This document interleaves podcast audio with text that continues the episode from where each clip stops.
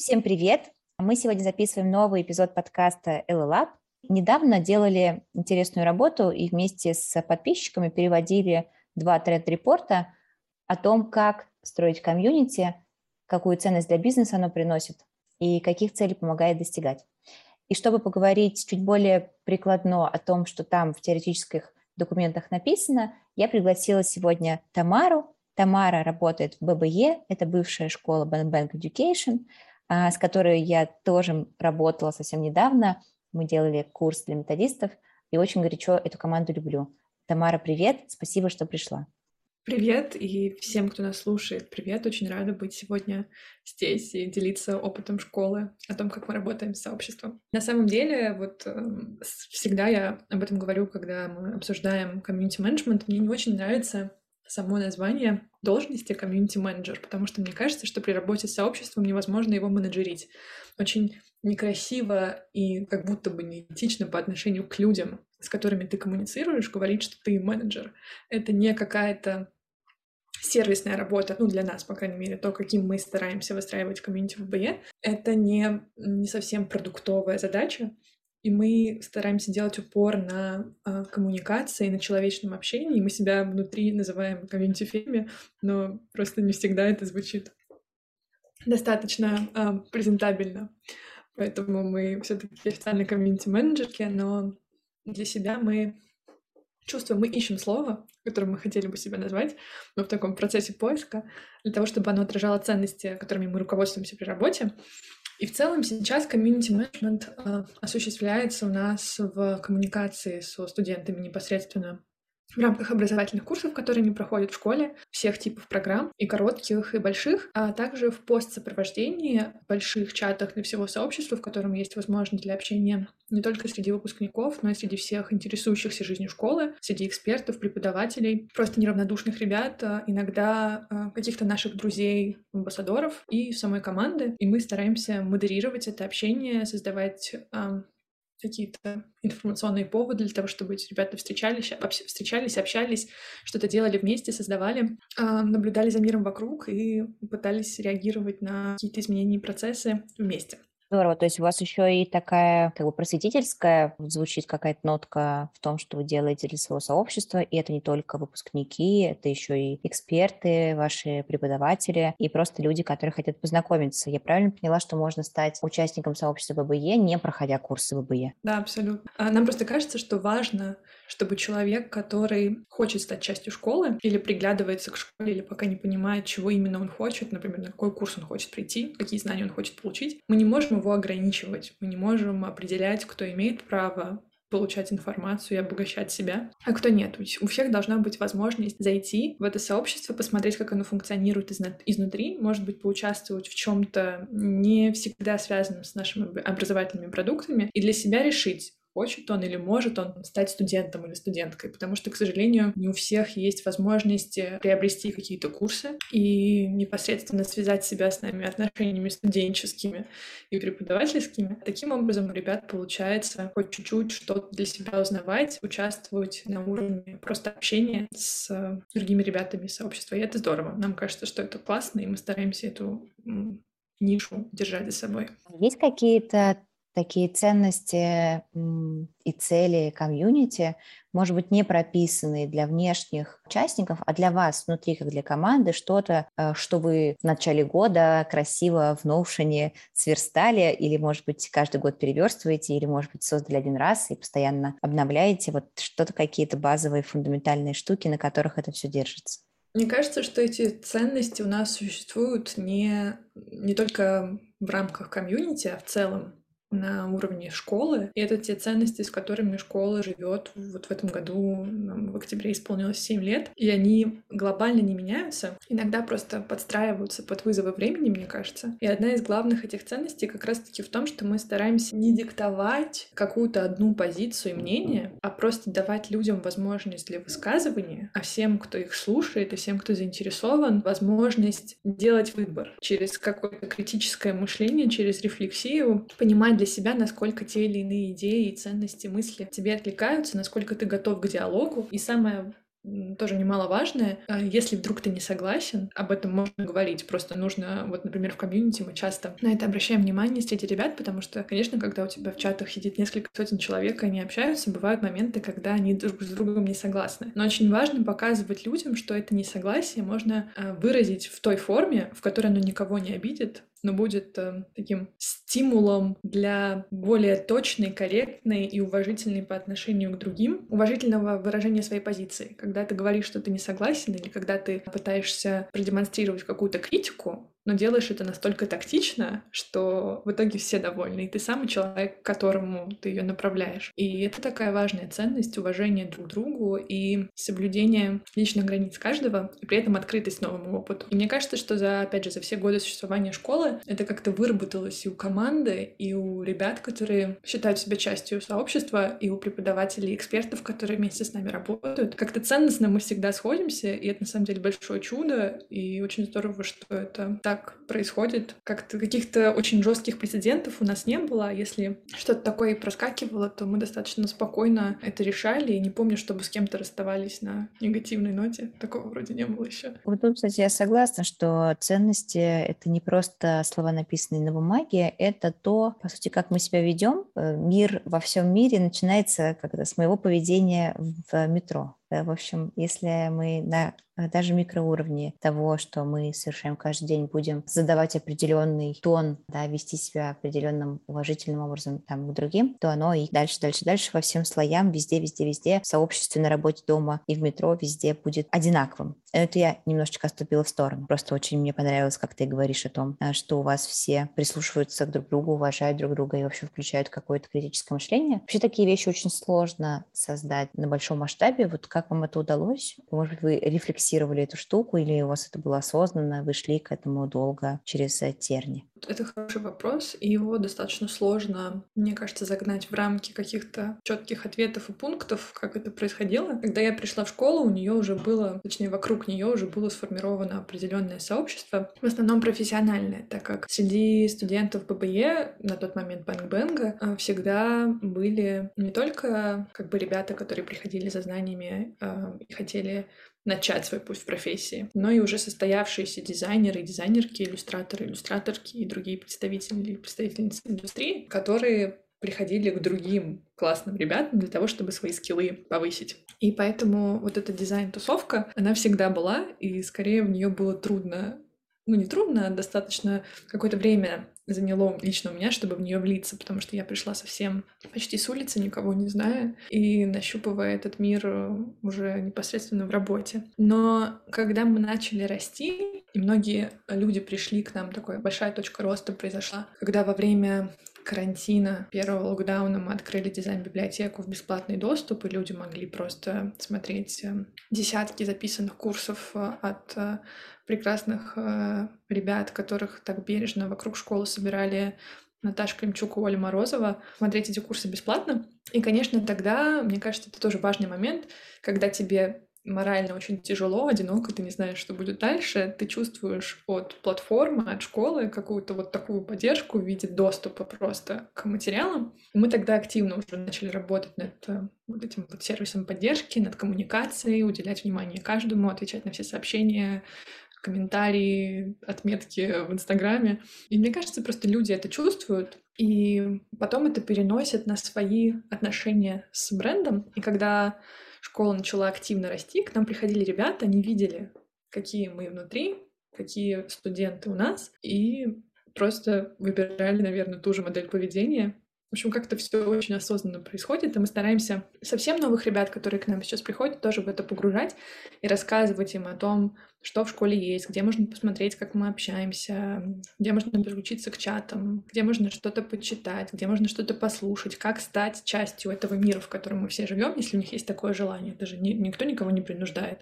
Просто если ты заходишь и думаешь, что тебе здесь комфортно, это здорово. Мы это делаем не только для того, чтобы школа могла расти и делать что-то новое, прекрасное, но и для того, чтобы люди чувствовали себя комфортно, потому что для нас это не пустой звук. Мы хотим создавать например, вот в, в чатах комьюнити, которые мы создали относительно недавно, только полгода существуют, с марта, мы их разделили по направлениям, по шести направлениям работы школы. Это чаты в Телеграме, в которых, ну, по не знаю, 500 человек, в зависимости от размера, может даже где-то больше. Это просто чаты, где у ребят есть возможность общаться каждый день, обмениваться какими-то профессиональными э, достижениями, просто обсуждать какие-то волнующие темы из области дизайна или иллюстрации, делиться своими работами, просить обратную связь, получать фидбэк или рассказывать нам про какие-то, давать какие-то комментарии нам по поводу продукта, то есть делиться своими инсайтами по своему пользовательскому опыте, для того, чтобы мы могли его улучшить и что-то изменить в работе школы, и мы прислушиваемся и делаем это,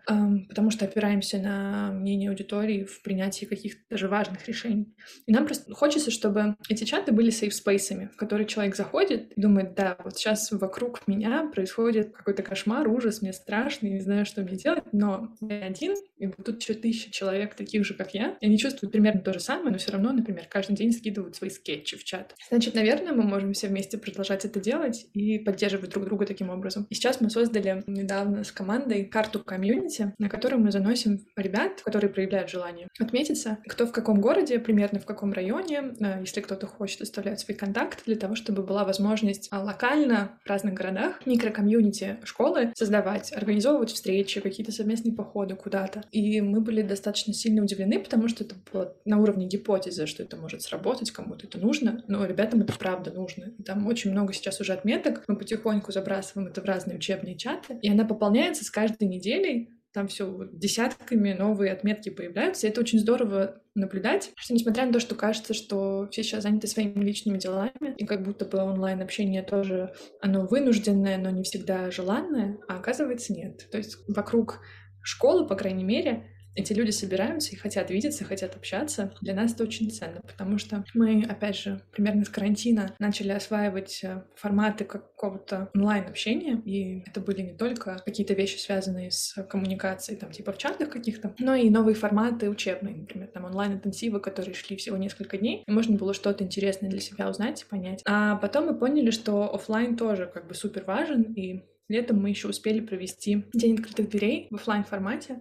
Какие-то встречи проводили, походы совместные на выставки куда-то, встречи со студентами, например, годовых программ, которым не хватает офлайн общения. Но все равно мы существуем во время, когда мы больше связаны онлайном, чем возможностью встретиться лично, к сожалению. Поэтому приходится подстраиваться под какие-то внешние условия и виртуально эту коммуникацию поддерживать. Но очень здорово, что, несмотря на то, что все равно есть вот эта вот сложность в коммуникации онлайн, когда ты банально в Zoom заходишь, не знаешь этих людей, ты можешь их видеть каждую неделю, потом на улице встретишь и не поймешь, что это они. А, поэтому мы очень рады, что ребята, которые уехали по разным причинам, и не только сейчас, а у них есть желание встречаться, видеться, общаться, и пусть они даже на разных курсах учатся, все равно им важно знать, что этот человек из сообщества ББЕ, значит, ему точно есть, им точно есть о чем поговорить, что обсудить, а, о чем подискутировать, какие фильмы вместе посмотреть. Например, многие ребята устраивают показы наших фильмов а, в разных городах. И это очень приятно, правда, это осознавать. Мы, мы стараемся это поддерживать издалека, но вообще очень радуемся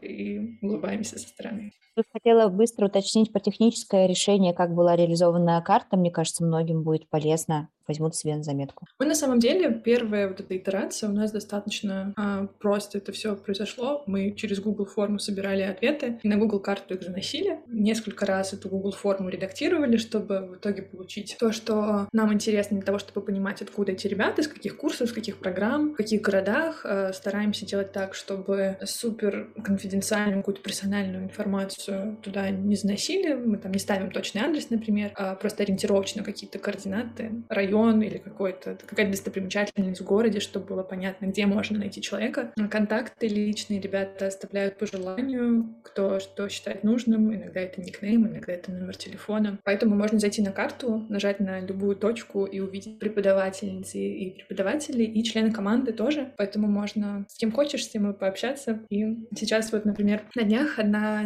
девочка из нашей команды комьюнити, она переезжает временно на Бали, и она очень расстроилась, что не будет возможности общаться с нами офлайн, это одна из ее любимых таких практик офлайн встреч. Она организовывала иллюстраторский клуб здесь, в Москве. И она зашла в нашу карту и увидела, что на Бали достаточно много студентов сейчас. И теперь она планирует организовывать офлайн встречи там, так что все находят себе возможность для коммуникации. Клево, слушай, а вот если вернуть вот эту штуку к бизнесу, вы все-таки бизнес, да, mm-hmm. и много классного такого социального импакта, точно как-то конвертится в ваши бизнес-цели. Расскажи про эту связку, как вообще измеряете а, успешность своего комьюнити, как а, мэчите это с тем, а, какие стоят задачи перед бизнесом? С измерением достаточно сложно. Сейчас объясню, почему как, как я себе вижу эту проблему, над которой мы планируем как раз-таки со следующего года начать более активно работать, потому что пока что комьюнити было, развивалось ручками э, на деле, а сейчас понимаем, что нужно это как-то систематизировать для того, чтобы не только отдавать, но и получать что-то и анализировать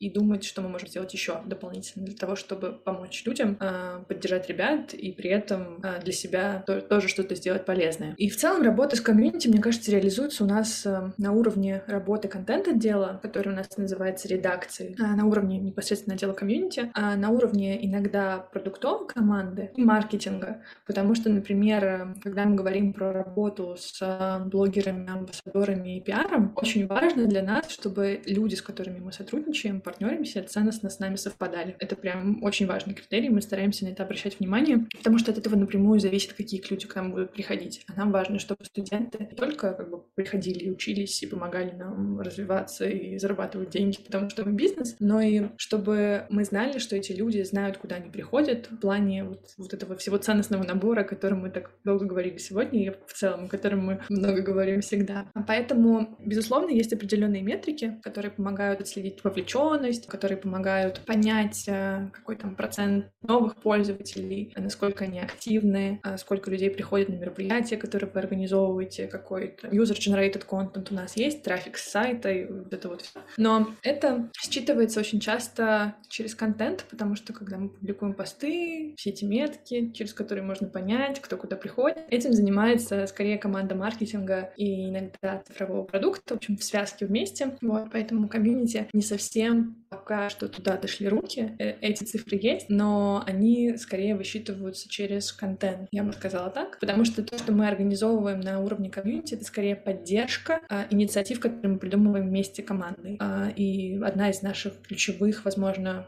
в рамках комитет отдела задач на будущий год, сделать так, чтобы мы могли более точно понимать, в каком количестве, в какой пропорции, благодаря чему эти люди к нам приходят, возвращаются. Ну вот на уровне комьюнити, например, мы можем понимать при знакомстве со студентами в там, чатах, курсах, мы видим, и там, через админку на сайте мы видим, какой процент возвращений в школу, сколько курсов они прошли, как часто они к нам приходят, есть ли какой-то там график зависимости там, по времени между курсами, которые они проходят, есть ли какая-то логика этого пользовательского пути. Вот над всем этим мы сейчас работаем, мне кажется, вместе командно, поэтому это вряд ли можно отнести только к роли комьюнити.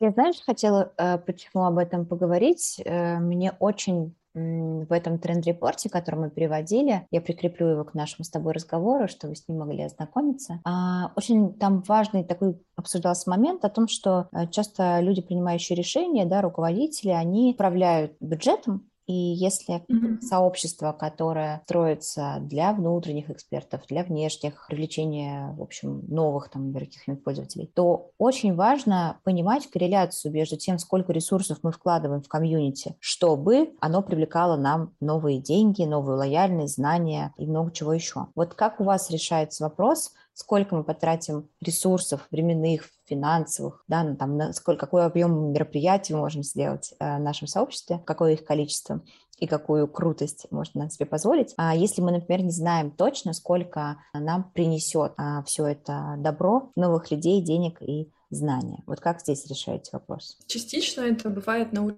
уровне гипотез, которые мы ставим и отрабатываем. Например, если это какие-то онлайн-фестивали, которые направлены на не только рассказы интересные от классных спикеров индустрии, но и, конечно, на привлечение новой аудитории, темам, которые нам кажутся важными для обсуждения. Мы пытаемся их отрабатывать по полной программе, насколько это возможно. И если мы понимаем, что все прошло удачно, так как мы запланировали, мы фиксируем, что мы изменили по сравнению с прошлым опытом и применяем это в следующий раз. Также работает работы с негативными результатами, если мы понимаем, что мы не достигли того уровня, которого хотели достичь. Пытаемся разобраться, проводим как бы такой анализ ретро-сессии по тому, что мы сделали и что могло сработать не так, и стараемся в следующий раз менять эту модель и, в общем, путем проб и ошибок делать выводы и применять их в дальнейшей работе. И на самом деле это достаточно, мне кажется, эффективно работает. Иногда, конечно, бывают сбои, но тем не менее какую-то свою методологию мы уже выработали и стараемся ее держать. И очень здорово, что команда, например, продюсеров, методистов в этом смысле работают очень четко, все фиксируют, и ты всегда знаешь, где какой чек-лист, кто за что отвечает, когда это должно быть реализовано и на каком уровне. И это здорово. По поводу того, как мы вкладываемся в комьюнити, я не могу сказать, что это какая-то глобальная статья расходов, у нас, мне кажется. Возможно, потому что, опять же, как я уже сказала раньше, это реализовано частично через маркетинг, частично через контент. Но в комьюнити в школе я бы описала скорее как такой мостик а, между брендом, школой и всем, что вокруг нее мы смыслами какими-то наполняем, там, продуктом, и людьми. Причем под э, этой категорией люди я подразумеваю и уже действующих нынешних студентов, а, и экспертов, и эксперток, и просто всех, кому интересно, что вокруг нас в нашем поле происходит. То есть всех людей, которые так или иначе э, на орбите ББЕ крутятся и хотят быть э, к нам чуть ближе или, может быть, чуть дальше, или просто наблюдать со стороны.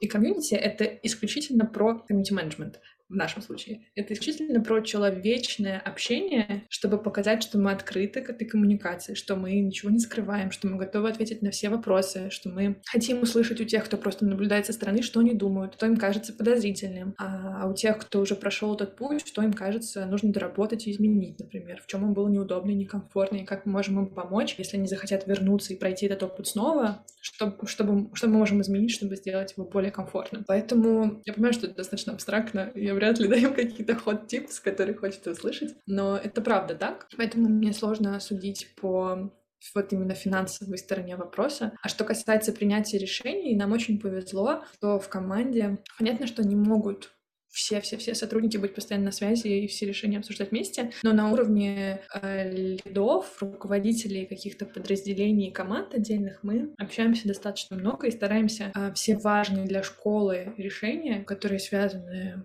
не знаю, с репутацией, с брендом, с тем, как мы себя позиционируем, с тем, как мы общаемся, обсуждать вместе. И если мы понимаем, что что-то вдруг идет не так, мы также вместе обсуждаем, как мы можем это изменить или что мы можем улучшить. И поэтому у нас нет такого, что кто-то принял решение, не обратив внимания на... не, не пред не предусмотрев, какие у этого могут быть последствия или какой может быть реакция аудитории. В этом смысле нас ребята держат очень крепко, и мы им очень сильно доверяем, потому что знаем, что школа во многом держится на этом сообществе, и нам не безразлично, правда, что думают ребята, поэтому, когда речь идет о принятии каких-то важных а, решений. Мы не то чтобы мы всегда слушаем то, что нам говорят, и делаем именно это, но нам интересно узнать, как на это могут реагировать ребята, потому что иногда это действительно влияет на те или иные мини-шаги на нашем пути. Мне кажется, это здорово, за что большое спасибо и команде за способность слушать и слышать, и аудитории за небезразличие и желание высказывать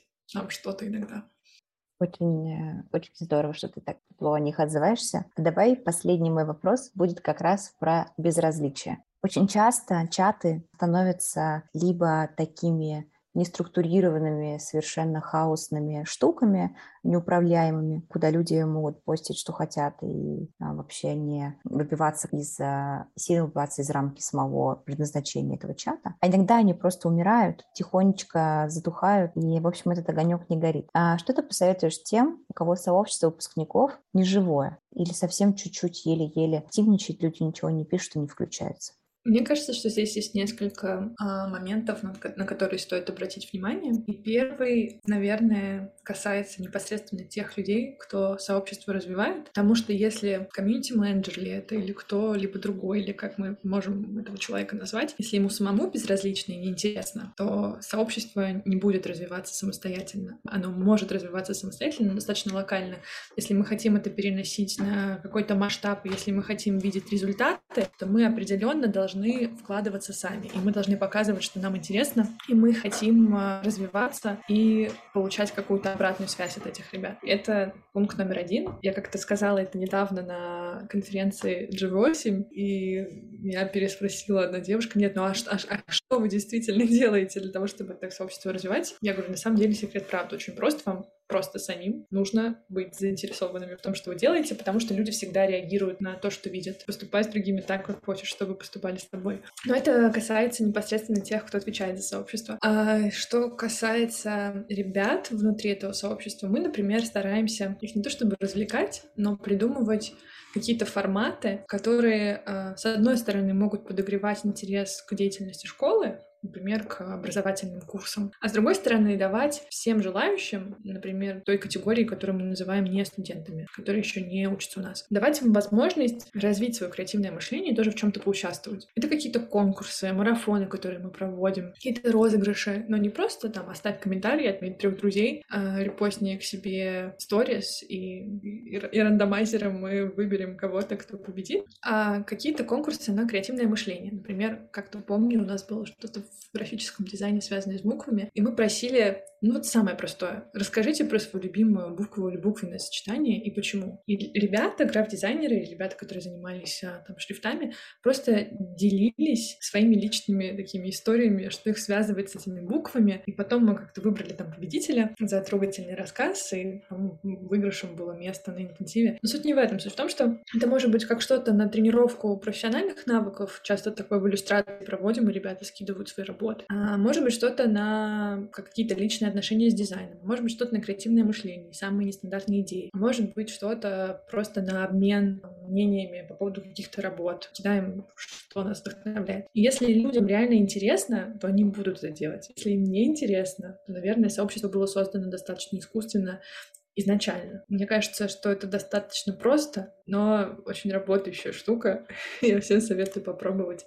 А по поводу модерации, общения, вот то, что ты говоришь, люди начинают кидать туда что-то, что не соотносится с темой. Мы просто это контролируем, мы стараемся, не стараемся, а мы удаляем спам, но не то чтобы жестко баним, мы никому ничего не говорим, а стараемся напоминать об этом ребятам и в личку тем, кто присылает сообщения, которые нам кажутся нерелевантными, тактично тоже напоминать о том, что а давай ты просто в следующий раз поделишься своей работой, попросишь обратную связь, а не лайкнуть тебя на Бихансе.